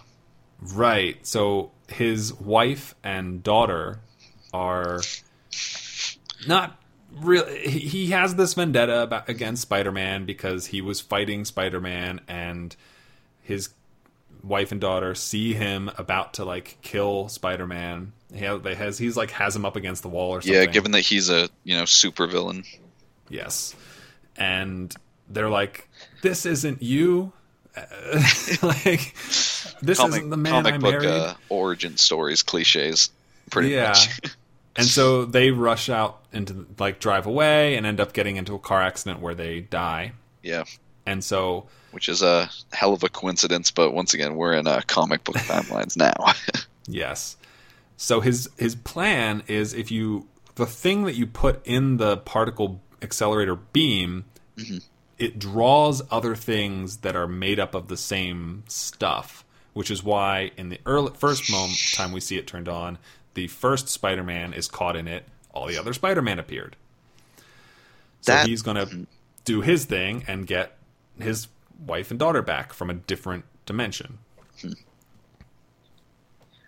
yeah, um, we haven't talked about a lot about Kingpin and his place in the story. Um, I think his motivation it's I think okay, it's a little weak because they had to force in that he um they had to force in somehow that he wanted to draw like other people's matter and basically he had to be the setup, the catalyst for all the Mhm. other spider people coming in in some way. So I feel like the Vanessa plot is a little artificial since he knows that they're from another timeline. But he's pretty Yeah. menacing, just as a villain overall. He is. After he I kills agree. I think. What's that? After he uh, kills Prowler, especially. Yes, because he killed one Spider-Man. He killed his own underling who couldn't finish the job. So he, he's already established himself as like a ruthless, no nonsense. You get in my way, I'm getting you out of my way kind of character. Um, it's also worth noting that he is an absolute unit. Yeah, He's He gigantic, enormous, absolutely enormous. completely. he- he- he's got like no neck like he's 10 linebackers stacked on top of each other like three by three. It's crazy. And then I love that shot uh, near the beginning of the movie, where he literally filled up the entire frame with his body. yes. That was good. I like that. Because he's just he's he's a comic book supervillain, so he can be supersized as well. yes. For seemingly no reason but Mm. reasons Yeah, reasons. Uh, right. So, so before Miles shows up, the rest of the Spider-Man are already at the lab, and Kingpin sets the remaining underlings of his onto them to fight them as he turns on the accelerator. Yes. And everything starts going insane. Yes, Things especially are the coming out of it. Uh, parts of the city are like being warped and dis- disfigured, and it just like I don't know. It's like this weird hurricane tornado inside his lab with things just flying and flying past you.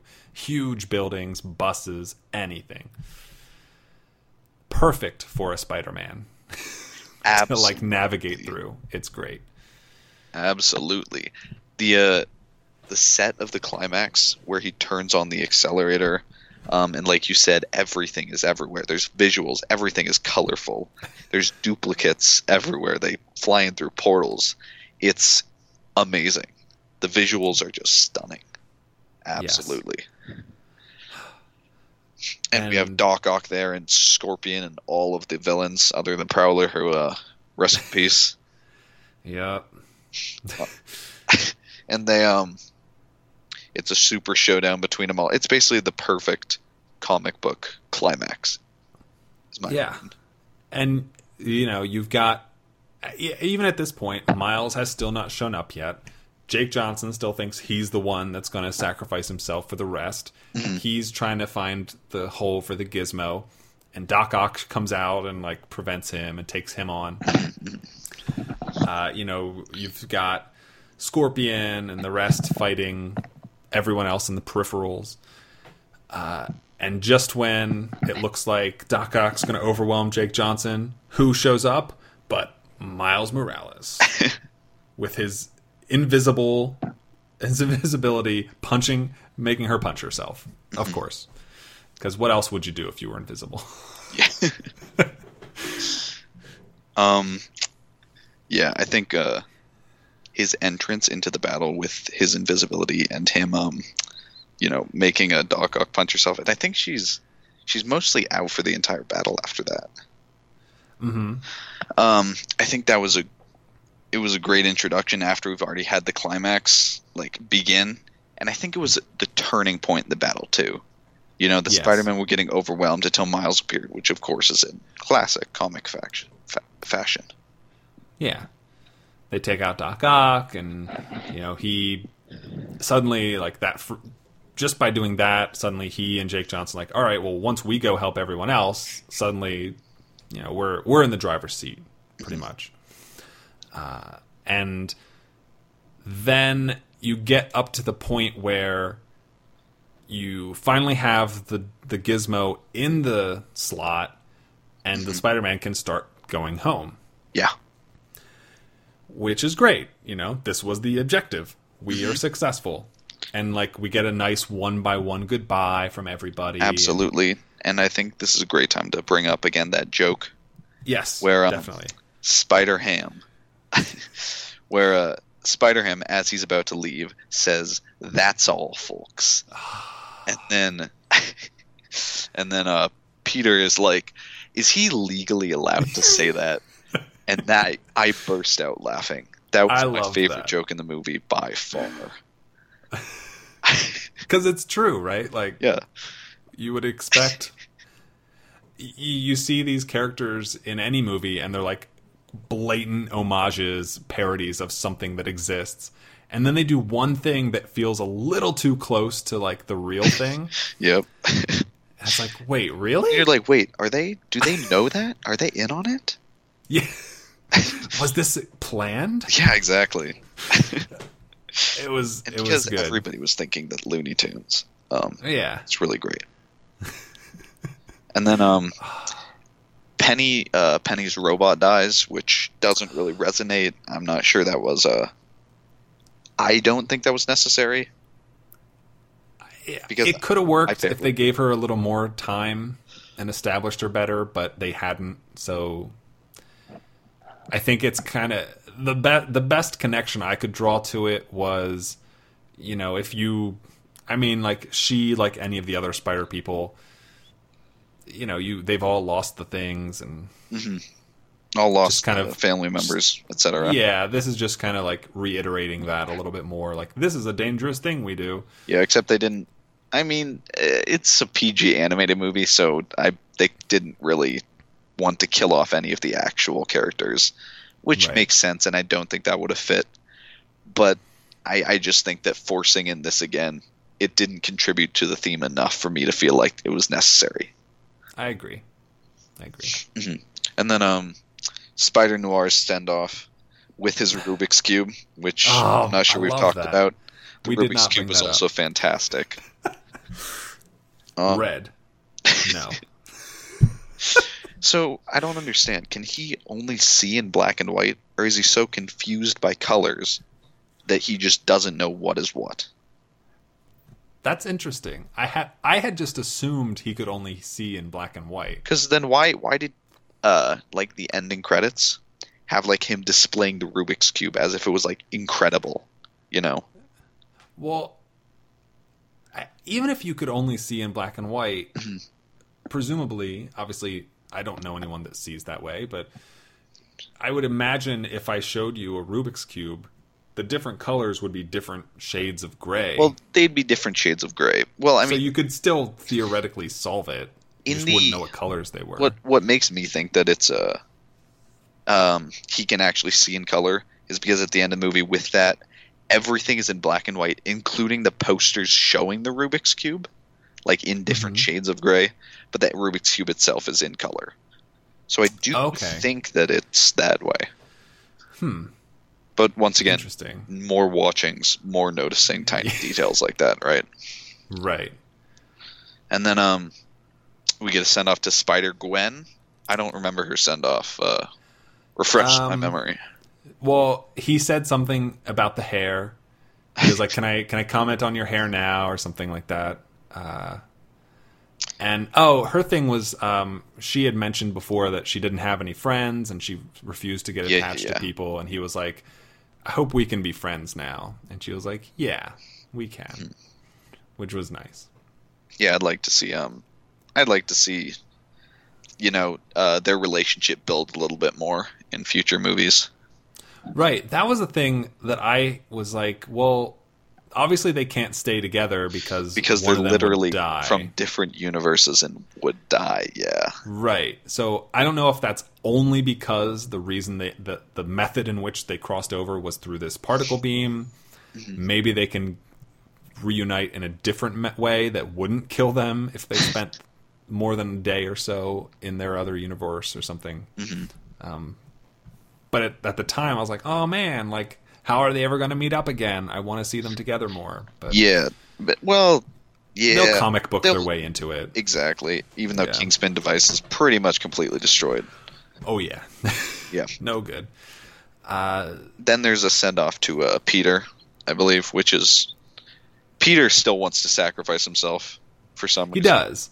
Well, because when we're just down to Miles and Peter, that's when Kingpin enters the area, and Oh, he um, start he he's like engaged with them and fighting them, and I I I buy that he is incredibly strong. I will give him whatever quick reflexes you want. Fine, but there's a point where I don't know how he's like jumping from one thing to the next. I, I don't know how he's like appearing in front of the spider people who are like flying around through this room. They I- never show him like moving Not really. Well, they that show way. him walking at a very slow pace. slow. Well, I mean, he like they try hard after. Well, okay, um, after Peter sent off. Uh, let's talk about Peter being sent off Okay, Yeah. before. So- I do have some notes about that. because because Pe- yeah, Peter still wants to stay and sacrifice himself, Mm-hmm. and Miles is like, and Miles kicks his legs out from under him and grabs him, Mm-hmm. and he, you know, the student has become the teacher, And it's like, oh, watch the hands, uh, call Yeah. back, etc. right, right, and that move convinces Peter like, okay, I think you're ready to like be Mm-hmm. the Spider-Man now, basically. Yeah. And uh, so yeah, he drops him into the portal, says like Mhm. goodbye, um, and then it's just Miles and Kingpin. Yes. And Kingpin really shouldn't have a candle in this fight at all. He really shouldn't. He really shouldn't. You know, the fact that Miles can fly effectively with his webs, the fact that they're in a giant portal, and how can he get around? Um, Turn invisible. He's like he says something along the lines of, "Oh, the other Spider-Man couldn't stop me. How can you?" You Right. you weren't the one who fought Spider-Man single-handedly, like in hand-to-hand combat or anything. You kind of just Mhm. sent your goons after it, and all your goons are pretty not here anymore. Right. And then, um, but even then, Miles does get caught by him, and then Which I kind of just owe up to him being inexperienced. I- and again, I- we've mentioned this is the first time he's been in control of his powers. yeah, So I can give it a little leeway. I think they took. I think I gave him an inch, and the movie took a foot with this one. I but- think well the fact that I feel like it'd be harder for Spider-Man to fight Scorpion and Doctor Octopus and the Prowler than it is Mhm. for them to fight Kingpin, because Kingpin Yes. can punch really hard apparently, and he can walk at a slow pace. That's about it. He's very large, but mm, nothing else really. Right. But he he manages to knock Miles to the. I think they're on top of a bus or something. They're yeah on like rotating around portals or whatever. Right. And Miles is down on the ground. Uh, call back to the previous, the earlier scene when all the other Spider-Man were like gauging his abilities. Like you got to be able to stand up, and he's struggling. mhm. And uh, the thing that pushes him over the edge is the appearance of his father, who Who doesn't know it's him. he doesn't know it's him. He just walked into this gigantic portal. Sure. How how does he know anything Ah, about what's going on? I don't know. And apparently he has a special ability to shout incredibly far away. Because Oh yeah. He's they're on the other side of this gigantic collider with portals and buildings crashing into each other, but it's he, he uses his superhero shout. I don't know. Yes. His words are so touching and emotional that they penetrate through the soundscape around him. Sounds about right. Yeah. Uh, so his words of encouragement allow Miles to uh, get up and use. I think he like electrifies him. Yeah, Kinda. I think so too. I think one thing is about, sorry, one thing uh, about when he was down, that was the Mhm. same punch that killed the more experienced Spider-Man at the beginning, Chris Pine, Chris Spider-Man. So I feel like that was an interesting callback because I'm not sure I would believe that Miles could survive that same punch that killed Chris Pine. But I'd then have again, to. mm, I, I'd have to like. I, I don't remember the because I don't remember if when, when he punched Chris Chris Pinerman if that like created caused like more rubble to fall on him or Mm-hmm. anything like that. Uh, but I agree. I, I think Yeah. making it so obvious that it, this is pretty much the same situation and Mm-hmm. how can this like 16 17 year old kid survive when a late 20s 30 year old guy who's been doing this for 15 years who knows how long couldn't Yeah.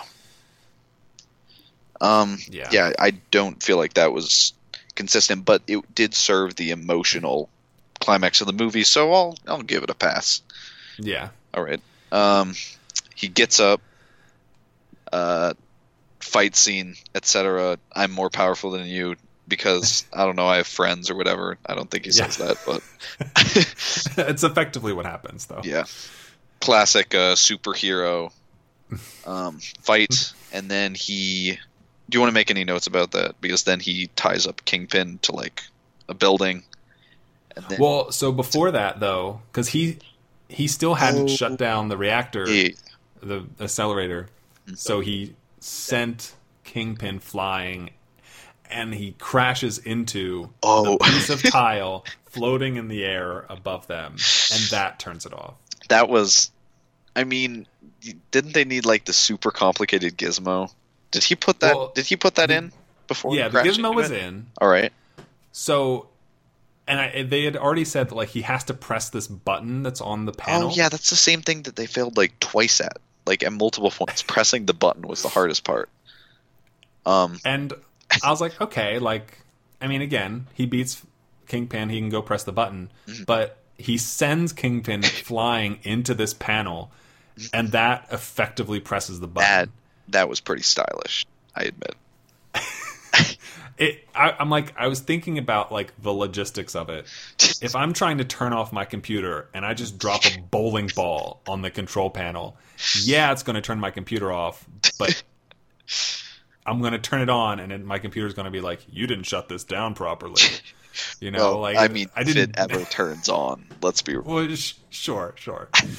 In the event that I could ever get it to turn back on. okay. Admittedly, the logistics are a bit wrong, but uh, I don't feel like that's the most pressing uh, breaking of physics in the movie. No, But yeah, hardly. not hardly. not exactly correct. Right. And then, so he goes to meet his dad outside. Yes. Still under the guise of Spider-Man, uh, which was this was a great little sequence. Yeah. Uh, you know, because his dad. First of all, you have his dad, who's like, "All right, I."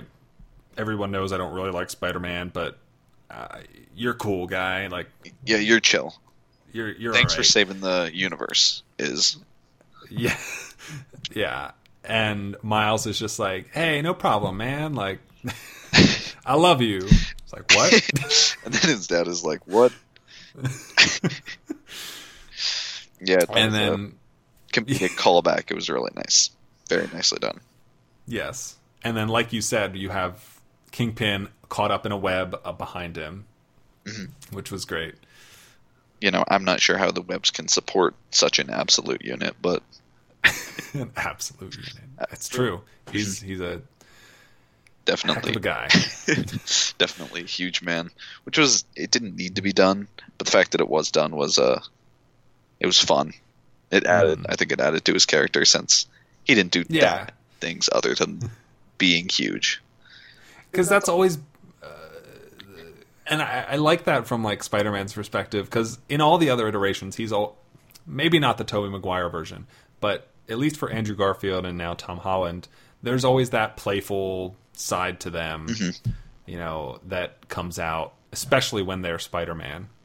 Mm-hmm. You know like tom holland when he finds the guys wearing avengers masks in the bank and Yeah, yeah, yeah, yeah. It's it's a thing that they do, and I I'm, I like that Miles still has that part of him, and it doesn't feel like it's cheapened at all either. Mm-hmm. like that uh that innocence or Mhm. yeah, kind of. Yeah, All Spider-Mans have it and it's the wonder, the wonder of being, you know. yeah, I good way to put it. uh, all Spider-Mans have it because you need to put yourself in those shoes. And I mean, obviously, if any of us was Spider-Man, uh, we'd probably be a lot more scared than any of these three are, any of the three versions. But um, we would definitely be uh, in awe of everything going on. Right. So the um, yeah, so he's tied up, and then the climax of the movie is is that where uh, all the other Spider-Men have their own climax. What do you mean? Like, uh, isn't there a part where like Spider Gwen goes talk to people, or um, So let me see. We get. I don't think sorry, we I'm having see trouble anything. Because we do get uh, Peter in his own universe. I think that's Jake what I was Johnson. thinking about. Yeah, He goes up to Mary Jane's house Mhm. to like try to win her back, I guess, and we see he's clean shaven. He uh, yeah, he not has, wearing sweatpants. not wearing sweatpants. He has flowers. It's very Yes. sweet. I I love that, and he does this with Aunt May too. He just stands on the sidewalk and webs shoots the doorbell as a normal I- everyday guy. I, I didn't even notice that, but uh, Like- sounds like something he'd do. Somebody passing by on the street didn't see that. What? Comic comic book rules. All right. Who Yes. who needs a sentence, right? Right. So yeah, he gets his nice little ending, and the only other one I remember is is is Gwen, uh, because and and this, I'm happy about what took place. I don't understand because somehow she's able to like get in touch with Miles. I I don't even remember this. She she is? So at least that's how I, I understood it. Because we see, because Miles gets his thing. He's like, "I'm the Spider-Man. One last time. Show me who you are." Da, da, da, da, da. That's not what he says, but you know what I mean. and he, they do that nice transition from him like flopping back into his bed, and then above him, like a portal thing appears Oh. at Oh. the very last like frame. And I think I know what you're talking about. I I think I think I might have missed most of this though. because I was confused by it when I saw it, but I, I I took it as like, oh, so somebody's getting in touch with him. I don't know. Who, I didn't know who it was. So wait, do But I was just- do all Spider-Man have the ability to travel the Spider-Verse now? I don't know. Because I mean, they needed that gigantic size of a city collider thingy to do it before. Right. So I, I don't know what's causing this connection. According to Wikipedia, it says Gwen finds a way to contact Miles so they can maintain their friendship, which indicates to me that she was on the other side of this portal. Yeah, yeah, yeah, that makes sense. So the only reason I, the explanation I think my, that came to my mind when I read that was, well, she's in the future. Well, so Well, I well, I don't think sh she's not in the future. I mean, um, Peni is the one from the future. oh, that's right. Yeah, Peni's from the future. Gwen, So I don't know. Gwen travels back into the past like a Right. week, a week before her timeline, because um, Right. a week before the collider thingy. So I don't think Gwen is from the uh, the future. I don't think she's from like 2031 or anything. Hmm. I I don't know the logistics logistics Yeah. of it. Honestly, I, I'm just hearing about most of this for the first time right now, which makes me think that the movie probably uh, missed on I don't know. She, I I do remember the portal. I don't remember knowing that it was Gwen that contacted Miles. That doesn't. I'll have to recheck that when I see it again. Um, but on the other hand, great. I don't know what caused it, but I'm glad that there's a way for them to. I agree. Through Stay a in touch. comic book logic, Yes. there's some way. There's always a way. right. Yeah. And then the um the mid credits scene after like the the credits. Mm-hmm. Uh what was the mid credit scene? I I remember the after credit scene, which I was amazing, but let's talk about the mid credit scene because I don't remember it. I don't. What was it? I don't remember it either. It was. It wasn't big either. It was. I don't know. I don't know. You know what? Let's just talk about that after credit scene because that was for now. Yes. that was amazing. That was unbelievable. that was incredible. They It, you set up with first of all you have um, Oscar Isaac voicing this insane. other random Spider-Man because of course there's more. He's Yes. like in a who future. is from the future. He's way way into the future. It seems like way more It's than like- Peni. he's like in uh, 2099 or something. Mm-hmm. and then he uh and then his robot voice sends him back to where it all began. Right. Uh, which of course has the uh, finger pointing meme. Oh my god. Spider-Man finger pointing meme. so good. just I just I just want all the dialogue from that sequence. it's this incredible. is I'll show you how to point. Why can't I why can't I stop pointing? That's not how you point. Oh, it's so good. It's just, I was in stitches. it's amazing because you have this whole setup with it, and then it just goes back to the uh, the meme. Yeah, it's in like that shitty ass quality. Yep, the same same old quality. yep. It's just it's absolutely amazing. Oh my. Yeah, so um, that's the that's Spider-Man into the Spider-Verse. Yeah. Uh, do you have, Oh, the Yeah. the mid credit scene wasn't. It was just that uh that that Stan Lee quote title card.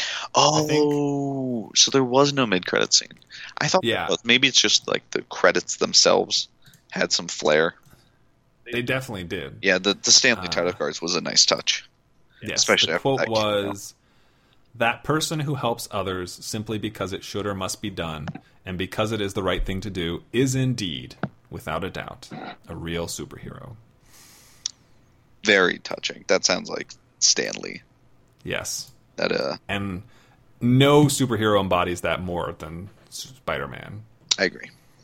I think Spider Man is just you can do so much with him, Yeah. and they clearly do because they have like seventy versions of him. Oh yeah. Do you have any um any final thoughts on the overall movie that we didn't cover at the beginning? Um, like it was there was so many little things and references to previous movies. There was uh in the first like origin this is how it happened sequence they referenced the dancing scene from spider-man 3 and we don't talk about that um you know which i which like they do that they make those jokes a lot and i loved how they did that the same they did kind of the same thing they did in lego batman with like you've done the same thing you did in 1992 Yeah, yeah, yeah, yeah, yeah. like both both of those sequence like it worked on me I, i'm sure if they did that with every superhero that's ever been put in movies i would love it each time It's just, I mean, uh, it's very nostalgic, right? yeah and it obviously like all these spider-man batman whoever don't exist in the same timeline but the notion that for a split second they kind of do is nice It's yeah. I think it's it's a nice note, you know. Yeah. Um. Uh, the anvil from Spider Ham in the se- final sequence, which I it, I don't know why I expected Spider Ham to use conventional Spider Man weapons, but he doesn't. No, of course not. I think it feels like all Spider-Man have their own like weapons that they use. You know, like Yeah. the I mean the invisibility and stuff. I don't Right. I don't remember anything from Gwen or because I mean Peter Parker obviously Peter Parker. Yeah, I think I don't know if Gwen she has any or, uh, specialness. Spider Noir. Oh. Did he use like guns or something like 60 style guns? I'm thinking that's a no. I don't think. Yeah, I don't think he did that. Mhm. I'm not sure if he. Although his Wikipedia title picture has him holding a gun, so Hey, I mean the movie was. I honestly thought the movie was rated PG-13 for a for a while before seeing that. I'm not sure why I thought Sony would ever do that, but Mhm. um, I I feel like based on the trailers I saw that it would make sense that it would be more you know adult, and I feel like they they do manage to make it more adult even if they don't bump up the rating. yeah, it it plays that Pixar line of Yeah. giving enough to both the kid side and the over 16, 18 side. I feel like if I knew about the comics, if I read comics, I would this would be one of my favorite films of all time. There were so many references. There Mhm. was every single frame was packed full of things from Spider-Man's history, uh, Easter eggs, and just more things you don't know. You know? Sure, I'm. I believe it. And so I feel like my final note is that while it, while I got a ton out of it, um, I feel like this movie wasn't. It was made for uh like the general audience, but I feel like it was made for that very hardcore comic fan. hmm Uh, but still, it was amazing. Yeah, and it, it felt kind of it, it did this thing. It did that better than Teen Titans Go to the Movies did, which also wanted to be marketed to kids and like the traditional Teen Titans audience. And it had so many, so many in jokes and references.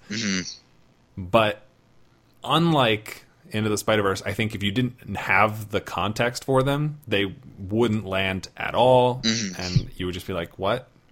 Yeah. Whereas in this, I think, "Oh, we don't talk about the time when I danced." that's still kind of funny, even if you haven't seen Spider-Man three Yeah, exactly. for and whatever I mean, reason.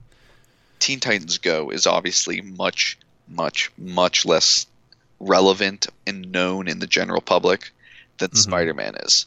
So Sure. even if you're, you know, someone like me who doesn't always know the lore, you can still get a real kick out of all of the references that you do know thrown in, and even some that you don't, right? Yeah, Like you said. yes, Uh, so yeah, yeah. Uh, that's Spider-Man into the Spider-Verse. Mm-hmm. It was uh, it was good. Yeah, Good. this was nice. Um, like uh, like you said at the top of this this episode, uh, your identity is very much a mystery, a la Spider Noir. I'm Um, actually Nicolas Cage. How in, I can't even. Um, that would honestly blow my mind. But uh, I mean, so I'm assuming that even I'm assuming you probably do have some variations of social media, but that those would be off limits to protect said identity. Yeah, so- I am. Uh, unfortunately, um, I like to uh, on the internet. I'm not sure. I like to. I like to keep my identity a secret. So which yeah, is totally fair. I if totally you, um, if you need to contact me, you can just uh, die and go straight to hell. You can meet me. Um, uh, easier way to get in touch with him. Uh, get in touch with me, and I will get in touch with him on the Discord. Yes, uh, Fantasy I- movie you'll, you'll find. Uh, uh, I'm very, very uh, frequent poster on the uh, FML Discord. Yes, uh, but this was great. I really appreciate you doing this, and it was a lot of fun. No problem. Yeah, it was a lot of fun. Yeah, All right. it is very late. Uh, thanks again, and uh, I'm sure I will see you tomorrow. I you will see me tomorrow, most Yes. likely after uh, lock time. Yeah, Maybe you know a couple minutes after lock time, you'll find me and Dylan arguing as usual. as always. Yep, seems fair. Yeah. All right. Cool. Have a good one. Thank you. I want to thank the devil one more time for being on the episode with me. It was a lot of fun and enjoyed talking about such a good movie. You know, it's go see Spider Man Into the Spider Verse. Uh, thanks for listening to this episode, to listeners. If you would like to find more episodes, uh, check out the Circle of Film Awards uh, nominations currently in place right now. Uh, other things like that, you can head over to circleoffilm.com. If you would like to get in touch with me, you can find me on Twitter at Circle of Film. You can find me on Letterboxd, username Circle of Film, and you can find uh, me through email, circleoffilm at gmail.com. And finally, if you would like to support the show in any way, shape, or form, you can do that for as little as eight cents an episode uh, at patreon.com slash circle of film. Thank you for listening, and as always, have a week. So long, farewell, I'll be to say goodnight. I know she'll never leave me, even as she fades from view. So long, farewell, I'll be to say adieu. Nothing's really left or lost without a trace. Nothing's gone forever, only out of place. So long, farewell, au revoir, I'll be to say. Wait a minute. Wait a minute.